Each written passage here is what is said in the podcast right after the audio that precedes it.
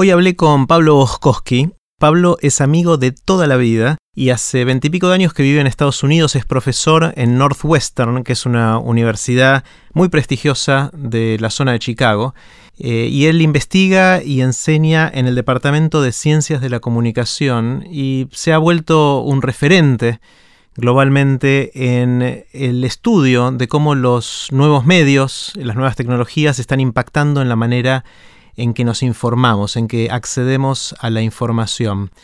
Dividí la conversación con Pablo en tres partes para mm, separar tres temas de conversación. En esta primera parte hablamos sobre justamente cómo evolucionaron los medios desde que lo conocía Pablo hace cuarenta y pico de años hasta el día de hoy.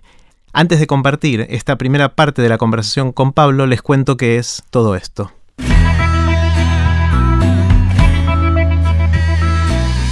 Esto es Aprender de Grandes, el podcast donde comparto lo que aprendo mientras intento aprender durante toda la vida y lo que converso con gente que admiro. Ahora sí, los dejo con Pablo.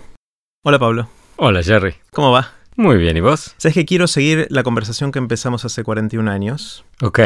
Y se, tuve que hacer la cuenta. Eh, creo que fue a los 9 años que nos conocimos. Por ahí a los 8, no sé. Yo tenía 8, pero puede ser 9. Sí, no, entonces eh, si vos tenías 8, yo tenía 7 u 8, porque son unos meses mayor que yo. Eh, pero bueno, probablemente hasta ahora de las personas con las que conversé en Aprender de Grandes, sos la que conozco hace más tiempo. Eh, así que querría empezar como siempre con, eh, una pregunta bien amplia, casi obscenamente amplia para ver a dónde nos lleva.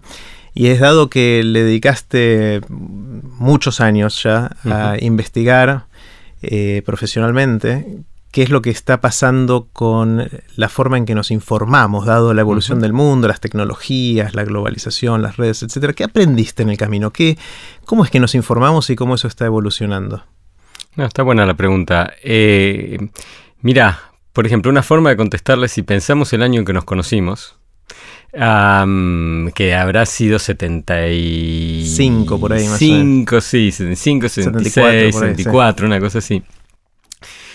Pensamos cómo era la forma en que nos informábamos en aquel entonces, ¿sí? Que teníamos televisión, teníamos radio. Cuatro canales de televisión. Cuatro canales. Cinco si tenías suerte y enganchabas el canal 2. Sí, y Blanco y negro. Blanco y negro y que tenías que pararte y cambiar de canal con la perillita. Sí, señor, exactamente, exactamente.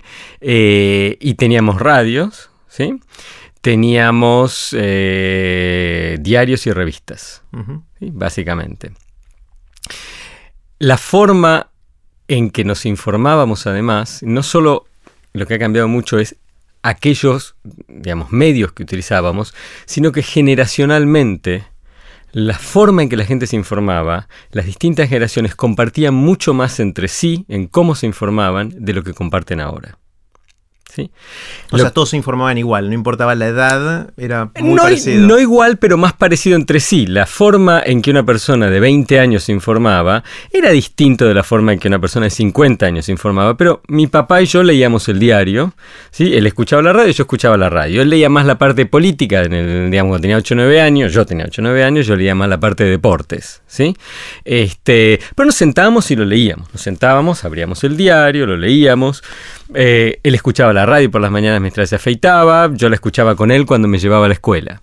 a la noche se veía la tele, ¿sí? muchas veces todos sentados juntos, rutina familiar, viendo la televisión. Y se compraba un semanario a veces y este, de vuelta se leían distintas partes del semanario, distintos miembros del hogar, pero todos leían más o menos la misma publicación. Hoy en día, si nosotros pensamos de dónde la gente se informa y cómo se informa de lo que se informa, hay muchísimos más medios a través de los cuales informarse. Sigue estando la tele, ¿sí? Hoy es a color, no es en blanco y negro. Hay muchos más canales, porque hay canal de cable, ¿sí? Muchos canales de cable de noticias. Hay radio, ¿sí? Y tenés radio a través de la computadora. No solo la radio, sí, que nos peleábamos en el auto para ver qué estación se elegía, ¿no? Cuando íbamos manejando y se acababa Magdalena.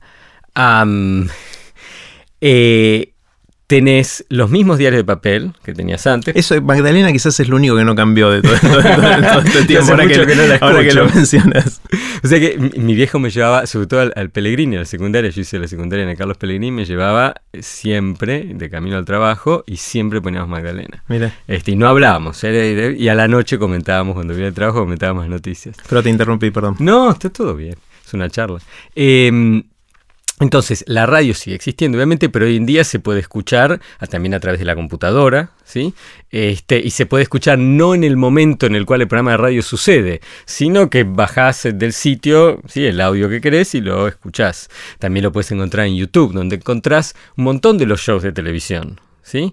Este, y sobre todo tenés la posibilidad de informarte digitalmente, ¿sí? A través de los sitios, eh, de, digamos, de noticias, a través de eh, blogs, a través de Facebook, Twitter, ah, Instagram, en lo que tiene de noticias, Snapchat para la gente más joven, etc. Hay como una gran explosión en los canales de información, en la cantidad de información a la que tenemos acceso. Por un lado. Por otro lado, las diferencias generacionales se han ahondado. ¿sí? Por ejemplo, la gente eh, más joven ¿sí? suele consumir noticias, no todos, son aquellos digamos, que tienen acceso a ciertos dispositivos móviles inteligentes, teléfono celular ¿sí? inteligente. No todos tienen acceso, pero los que tienen acceso es muy común que sea en la conjunción, en la combinación entre el teléfono celular ¿sí? y las redes sociales que se informan. O sea, en lugar de yo, que me sentaba a los 9, 10 años, y lo seguía haciendo a los 18, soy franco, a los 20, a leer El Clarino, La Nación, ¿sí? o Página 12, que le dedicaba un momento y que en general tenía una rutina, lo hacía distinto durante la semana que durante el fin de semana. Cuando me fui a vivir solo, este, en mi primer trabajo, yo tenía el diario al que me suscribía y todo eso. Hoy en día la gente joven no hace eso. La gente joven, de vuelta, que tiene acceso a la telefonía móvil inteligente, accede a las noticias, ¿sí? a la información que necesita, como una forma incidental ¿sí? de estar en las redes sociales. Está en Facebook, por ejemplo, y se le aparece un post. ¿sí? De este, algo que tiene que ver con los Panama Papers o con que Bausá es el técnico de la selección, en el medio de un post de un amigo que se fue de vacaciones y alguien que puso algo de gatitos y lo que sea. Entonces, eh, no es que va a sentarse a, leer la noticia o a mirar la televisión, sino que en el medio de estar, de casi vivir en los medios, ¿sí? no vivir con los medios, sino vivir en los medios, como pasamos buena parte de nuestra vida, es que nos informamos. Ahora, esto se ve de manera menos pronunciada en eh, otras generaciones, que están todavía más acostumbradas a acceder a la información de la manera en la que accedían cuando por primera vez ¿no? Este, se encontraron con el mundo de las noticias y de la información. Es como una marca, en cierto sentido, que evoluciona con uno, pero que le queda. ¿sí? Yo, por ejemplo, que miro muchas noticias a través del teléfono celular, yo todavía miro más noticias en la computadora. ¿sí? Yo creo que mis hijas, que son adolescentes, eh, o sea, la idea de mirar noticias en la computadora es algo absolutamente ajeno. ¿sí? De, De hecho, viejos. De viejos. Facebook es de viejos. Claro. Entonces ellas leen noticias en Snapchat, ¿ok? Donde la forma de presentación incluso de la noticia es muy distinta, ¿correcto? Entonces, hay, yo creo, por un lado, esto que hay mucha más información disponible, muchos más canales de información y mucho más momentos en los cuales acceder a la información, pero vos puedes acceder al programa de televisión, no necesariamente cuando el programa de televisión lo muestran en vivo, sino en muchos otros momentos. Y también hay muchas diferencias generacionales. Es como, yo la metáfora que uso a veces para hablar de esto es que si vos tomás un, árbol y cortás el tronco por la mitad, lo que ves son las distintas, los anillos, ¿no? Que te marcan las distintas etapas en la vida de ese árbol. Entonces es lo mismo en parte lo que está sucediendo ahora con cómo se accede a la información en la sociedad contemporánea. Entonces las distintas generaciones que representan anillos distintos, ¿sí? Y los tenés todos conviviendo en este momento histórico. A diferencia del árbol, en cierto sentido, en realidad yo mucho no sé de, de, estas cosas de biología, así que quizás es una suposición errada, pero yo me imagino que hay menos interacción entre las capas, ¿sí? que entre las eh, generaciones en cómo se consume. ¿sí? Este, pero hay, hay rasgos bastante distintivos. Este, y esto lo que hace es que vuelve muy interesante el proceso de construcción de la información, porque los periodistas, los editores, este, gente de digamos, entretenimiento, etcétera, eh, tiene que pensar a su público, como muchos públicos, que antes en parte lo pensaban, pero hoy en día son mucho más diversos entre sí. Y para aquellos que estudiamos el fenómeno es una fuente constante de pregunta y descubrimiento. Una de las cosas que me quedé pensando escuchándote es que siento que el otro que cambió, esto nunca lo había pensado, es que cuando nosotros éramos chicos existía el momento en el que te estabas informando. Es decir, ahora me senté a la mesa a leer el diario, ahora aprendí la tele ahora escucho a Magdalena. En cambio ahora no es, no es un momento, pareciera, sobre todo en las generaciones más jóvenes, no pareciera no ser un momento tan delimitado. Ahora estoy en las redes, ahora estoy chateando, ahora estoy viendo mi timeline de Twitter o lo que fuera y de repente apareció una noticia. No era que yo estaba buscando noticias, sino que me aparece dentro de este ecosistema, de, esto, de este ambiente en el cual vivo, ¿no? Correcto. Yo creo que hay un quiebre muy fuerte eh, histórico en los últimos, yo diría, seis o siete años realmente en los cuales durante, digamos, si uno piensa en los medios de comunicación, así en sí, existe en realidad desde la, invención de la imprenta y sobre todo desde el siglo XIX, ¿sí? como medios masivos de comunicación. Porque uno no pensaría en que un libro es un medio masivo de comunicación, en lo que tiene que ver con la información de la actualidad. Eh, durante prácticamente dos siglos, las sociedades vivían con medios. Yo en la última década, quizás menos que eso, estamos empezando a vivir en los medios. Y es otro entorno, como el entorno natural, los bosques, el sol, el cielo, etc. Y el entorno construido de los edificios, las autopistas, las ciudades. Ahora hay un tercer entorno, que es el entorno digital mediático, y nuestras vidas cada vez más acontecen así. Y es exactamente como vos decís. Es por eso que no hay un momento en el cual yo uso un medio de comunicación para informarme. Es más que estoy rodeado y que mi vida acontece en eso y como parte de el acontecer mediático de intercambiar información acerca de películas, acerca de cómo te sentís, acerca de qué comes hoy a la noche, cosas del trabajo y demás, también te informás de la actualidad. Y es por eso que es muy interesante, que además otra cosa que cambia, que cuando nosotros éramos chicos, o la generación de nuestros padres o nuestros abuelos, tenían rutinas específicas respecto de el consumo de medios, el uso de medios, el acceso a la información. ¿sí? Era la noche a la vuelta del trabajo, a la mañana mientras eh, digamos, eh, uno se despertaba, o era con el desayuno. ¿sí? Hoy en día no hay una rutina específica dedicada a eso. ¿Correcto? Hay rutinas que tienen que ver con el acceso a las redes sociales en distintos momentos, etc. Pero no son acerca de la información en sí. Me acuerdo, Pablo, cuando empezó todo el boom de, Internet y, después las redes sociales y todo eso, que, que vino cuando se debatía qué iba a pasar con la manera en que nos informábamos, en qué iba a pasar con los medios, en, que hubo varias, como yo diría, promesas, entre comillas, de, cosas que iban a pasar. Eh, una de ellas es, bueno, se acabó el poder de los medios, otra era, se va a democratizar eh, el acceso y la generación de noticias, que iba a haber una diversidad de portavoces de la información y de las noticias que iba a permitirnos escuchar no solo una sola campana, sino muchas campanas y proviniendo de distintos lugares. ¿Sucedió eso? ¿No sucedió? ¿Qué, qué fue lo que pasó? Es una, es una muy buena pregunta y sí, esas predicciones no solo existieron, sino que siguen existiendo. Eh, es un tema complejo. Para mí hay una respuesta doble. Por un lado, es cierto que hay mucha más diversidad de información que antes en cuanto a la oferta informativa, ¿sí? Este, no solo por el volumen, sino puedes tener acceso a información de otros países, de regiones, viste que antes era casi imposible acceder, etc.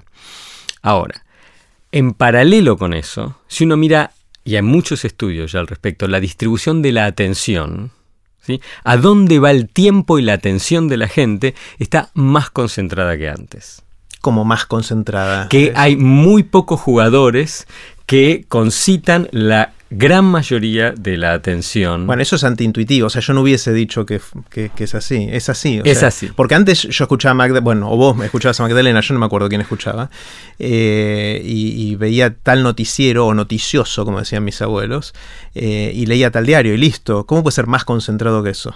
Porque la mayor parte de la gente accede a los mismos sitios. Entonces está medido, digamos, la industria de los medios es una de las industrias más concentradas en cuanto a la distribución de la atención.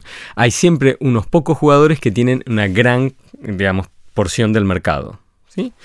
Eh, en televisión, en radio, en gráfica, etc. Y los estudios sobre el mercado digital, para llamarlo de alguna manera, ¿sí? los medios digitales, marcan que dentro de la industria de medios es el más concentrado de todos. Incluso, por ejemplo, hay estudios sobre los blogs. ¿sí? Cuando uno dice, bueno, claro, Tener un medio de comunicación implica una gran inversión, con lo cual la barrera de acceso es relativamente alta. Por lo tanto, hay pocos jugadores en el mercado. Pero los blogs, ¿sí? la promesa de Internet es que todos somos publishers, todos somos, digamos, tenemos una, una, una publicación o podemos tenerla si queremos. Por ende, eso intrínsecamente democratiza el acceso a la información. Los estudios que hay hechos, que no son míos, ¿sí? que son de otros, este, pero gente muy seria, eh, utilizando distintos tipos de coeficientes, digamos, tres o cuatro formas distintas de medir el mismo fenómeno, todos marcan que incluso en el caso de los blogs, la gente, hay muchísimos blogs, pero la mayor parte va hacia una decena de blogs. Es lo que se llama en estadística eh, un power law, una distribución en los cuales, digamos, el 5%, pongámosle, de los posibles lugares a los que te vas a informar tienen el 95% de la atención. Y si uno expande esto de los medios a la cultura y a los negocios digitales en general, en realidad pasa un poco lo mismo. O sea, si uno piensa, ok, estamos en el 2016, la web existe desde el 99, ¿sí? 1999, Internet existe desde finales del 60, primariamente como una herramienta de comunicación entre científicos, ¿sí? En Internet, después este, en parte utilizado eh, con sin fines de lucro, perdón, eh, con otros fines. Eh, en 1999, Tim Berners-Lee en CERN, en Suiza. 1999. No, antes, ¿no? O sea, yo recuerdo haber usado el primer. No, perdón, pero 1989. Ah, ah, 1989, perdón, ah, gracias. 10 años, sí, sí. Sí, 1989, ahí está, muchas gracias. En 1989, ¿sí? Tim Berners-Lee en eh, Suiza decide crear ¿sí? un programita para que se comuniquen los físicos entre sí, compartan artículos. Durante cinco años eso no se comercializa. ¿sí? Se comercializa realmente 1993-1994 con la invención del primer browser de navegación gráfica. Mosaic. Exactamente. Que lo inventaron en la Universidad de Illinois en Y Urbana-Champaign. después vino Netscape, me acuerdo. Bueno, la gente que inventó Mosaic lo comercializó como Netscape después, sí, como Mark Andreessen, etc. Pasaron 22 años, 22, 23 de ese momento, digamos, más de 20, pongámosle.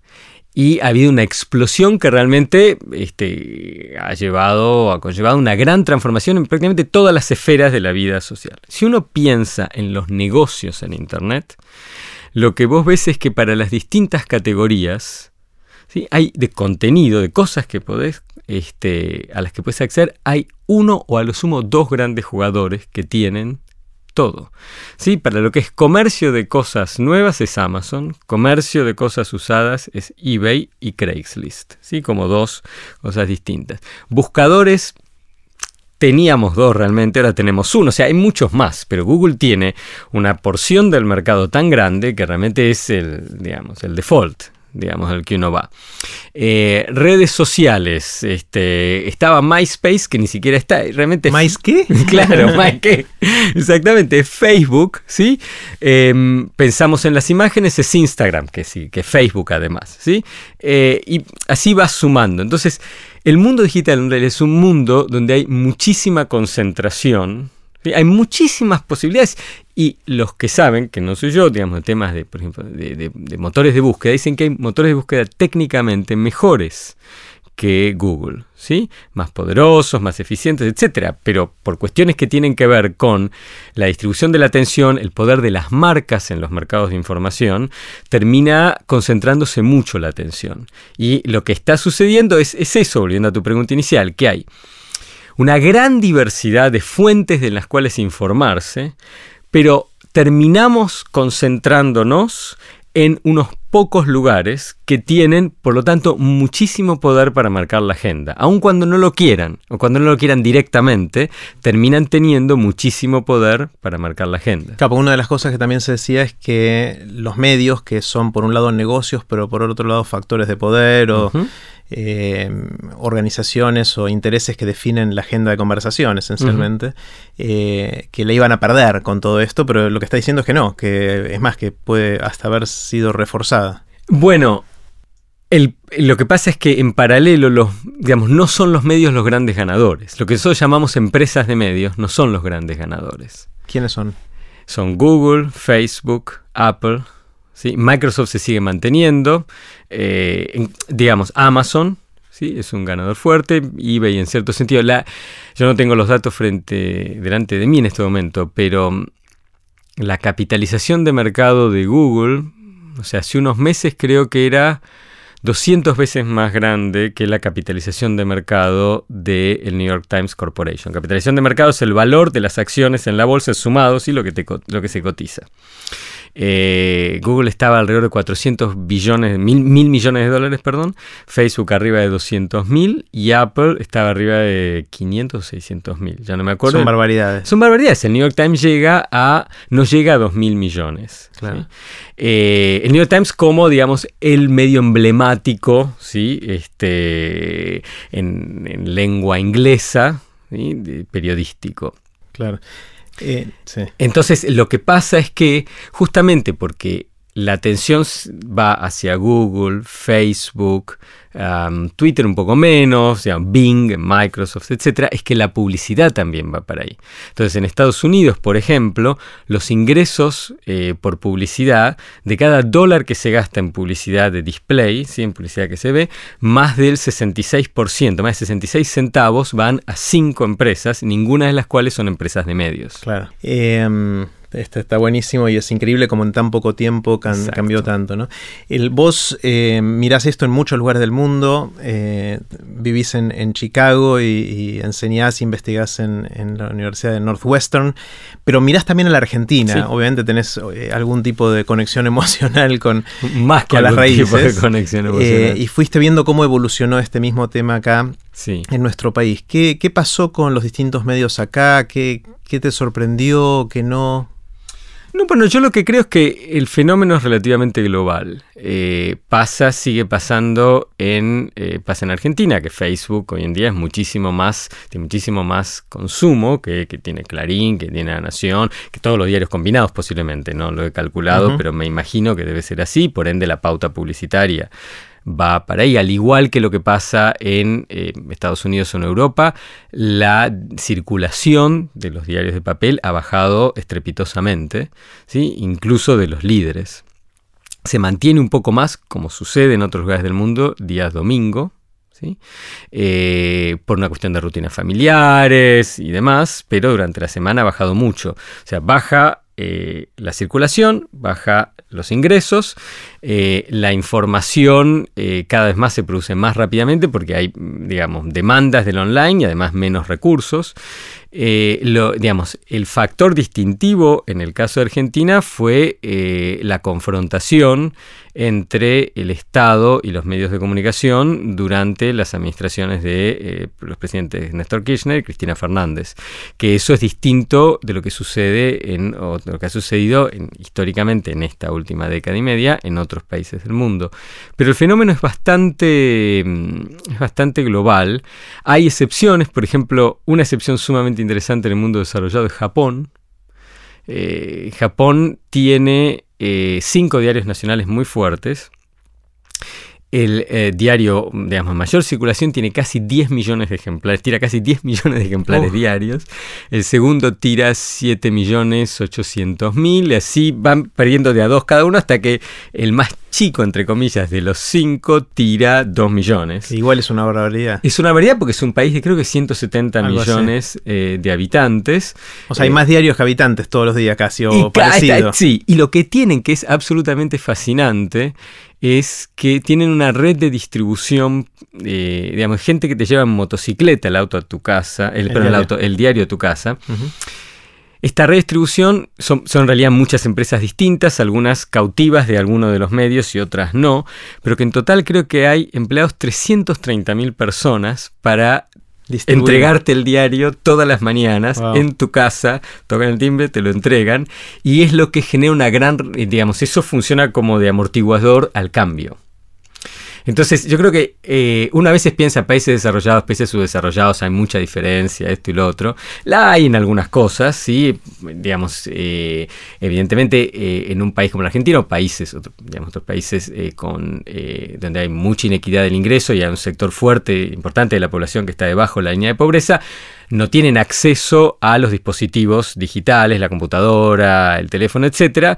Por lo tanto, una manera de informarse es la señal de cable, muchas veces este, pirateada, o este, el diario de papel. Eso no pasa, digamos, en otros países donde hay mucha más penetración del celular, etcétera. Pero yo creo que eh, las excepciones van muchas veces por eh, caminos que uno no se imagina. Esto, por ejemplo, un país desarrollado como Japón, pero con una economía cerrada en cierto sentido, o con una digamos, economía y una cultura más cerradas que otros países de Occidente. Por ejemplo, Yahoo ahí tiene una fuerza impresionante, es el único lugar del mundo, este, que es claramente el número uno para noticias, para lo que uno se imagine.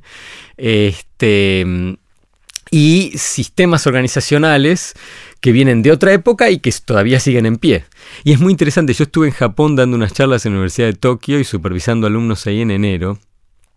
Y eh, pedí si por favor me podían armar un... Tenía un par de días libres, uno de ellos un- un- una lista de, empresas de medios para visitar, ¿no? Entonces, de distinto tipo, entonces me llevaron a el Asahi Shimbun, que es el segundo diario japonés, que es 7.800.000 de tirada, eh, una empresa de videojuegos y Yahoo.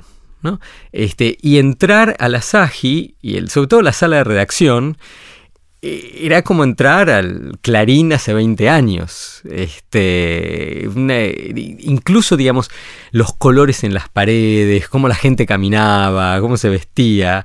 Eh, es muy interesante eso. eh, digamos, es, digamos, cuando uno hace, como decís, investigación en distintos lugares, muchas veces te encontrás con sorpresas que a priori no te imaginás y que es lo que hace interesante el trabajo. Cada uno piensa Japón, deberían estar todos con el celular y mirando Sí. las noticias ahí, y no es así. Bueno, lo miran además en el celular, También. pero el diario de papel sigue teniendo una institución fortísima en la Sí. vida cotidiana. Y vos hablas de las circulaciones que van cayendo de, de los medios principales. eh, ¿A la larga va a desaparecer el diario impreso o no? ¿O es algo que va a mantenerse? No se sabe. Eh, históricamente, un- si uno mira, digamos, la, la historia de medios, los medios en general no desaparecen, sino que se reconvierten un poco y se achican. ¿No? Este, a veces, pero quedan formando parte del universo mediático. Quizás un, un primer paso que se ve en Argentina y se ve en algunas ciudades de Estados Unidos es, por ejemplo, en Argentina, en el caso de Perfil, es un diario que se publica los fines de semana y que está, es como un híbrido entre todos los días online o digital, digamos, y dos días por semana en papel. Eso ya sucede en otros diarios, en otras este, ciudades norteamericanas y otras partes del mundo, porque los fines de semana, justamente por la, digamos, la dinámica de las rutinas sociales y familiares, eh, hay más propensidad a sentarse a leer un diario de papel. Pero... mm, yo creo que se va a achicar notablemente. En Estados Unidos se han perdido muchísimos puestos de trabajo en eh, la prensa gráfica en los últimos 10 a 15 años. Incluso tenés casos como el Guardian, ¿sí? que es un diario inglés eh, de centro izquierda que eh, es junto con el New York Times posiblemente en el mundo de habla inglesa son los dos diarios líderes que marcan agenda. El Guardian, a diferencia del New York Times, es parte de un trust, de una sociedad sin fines de lucro. ¿sí? Con lo cual tiene menos incentivo como para ir por donde va el mercado. Entre los años 2010 y 2012, si mi memoria no me falla, operativamente todos los días, el Guardian perdía 100.000 libras esterlinas de promedio. Hmm.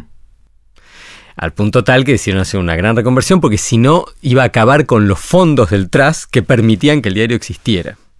Este, entonces no es un fenómeno únicamente de que hoy en día la nación vende menos de X o Clarín, digamos, es un diezmo quizás de lo que era en el pico de su circulación, ¿sí? este, a finales de los 90, que llegó a tirar un millón de ejemplares más, digamos, algunos domingos. Em, es algo que sucede en muchas partes del mundo. Pablo, ¿tomamos un poquito de agua? Dale. Esta fue la primera parte de la conversación con Pablo Boskowski.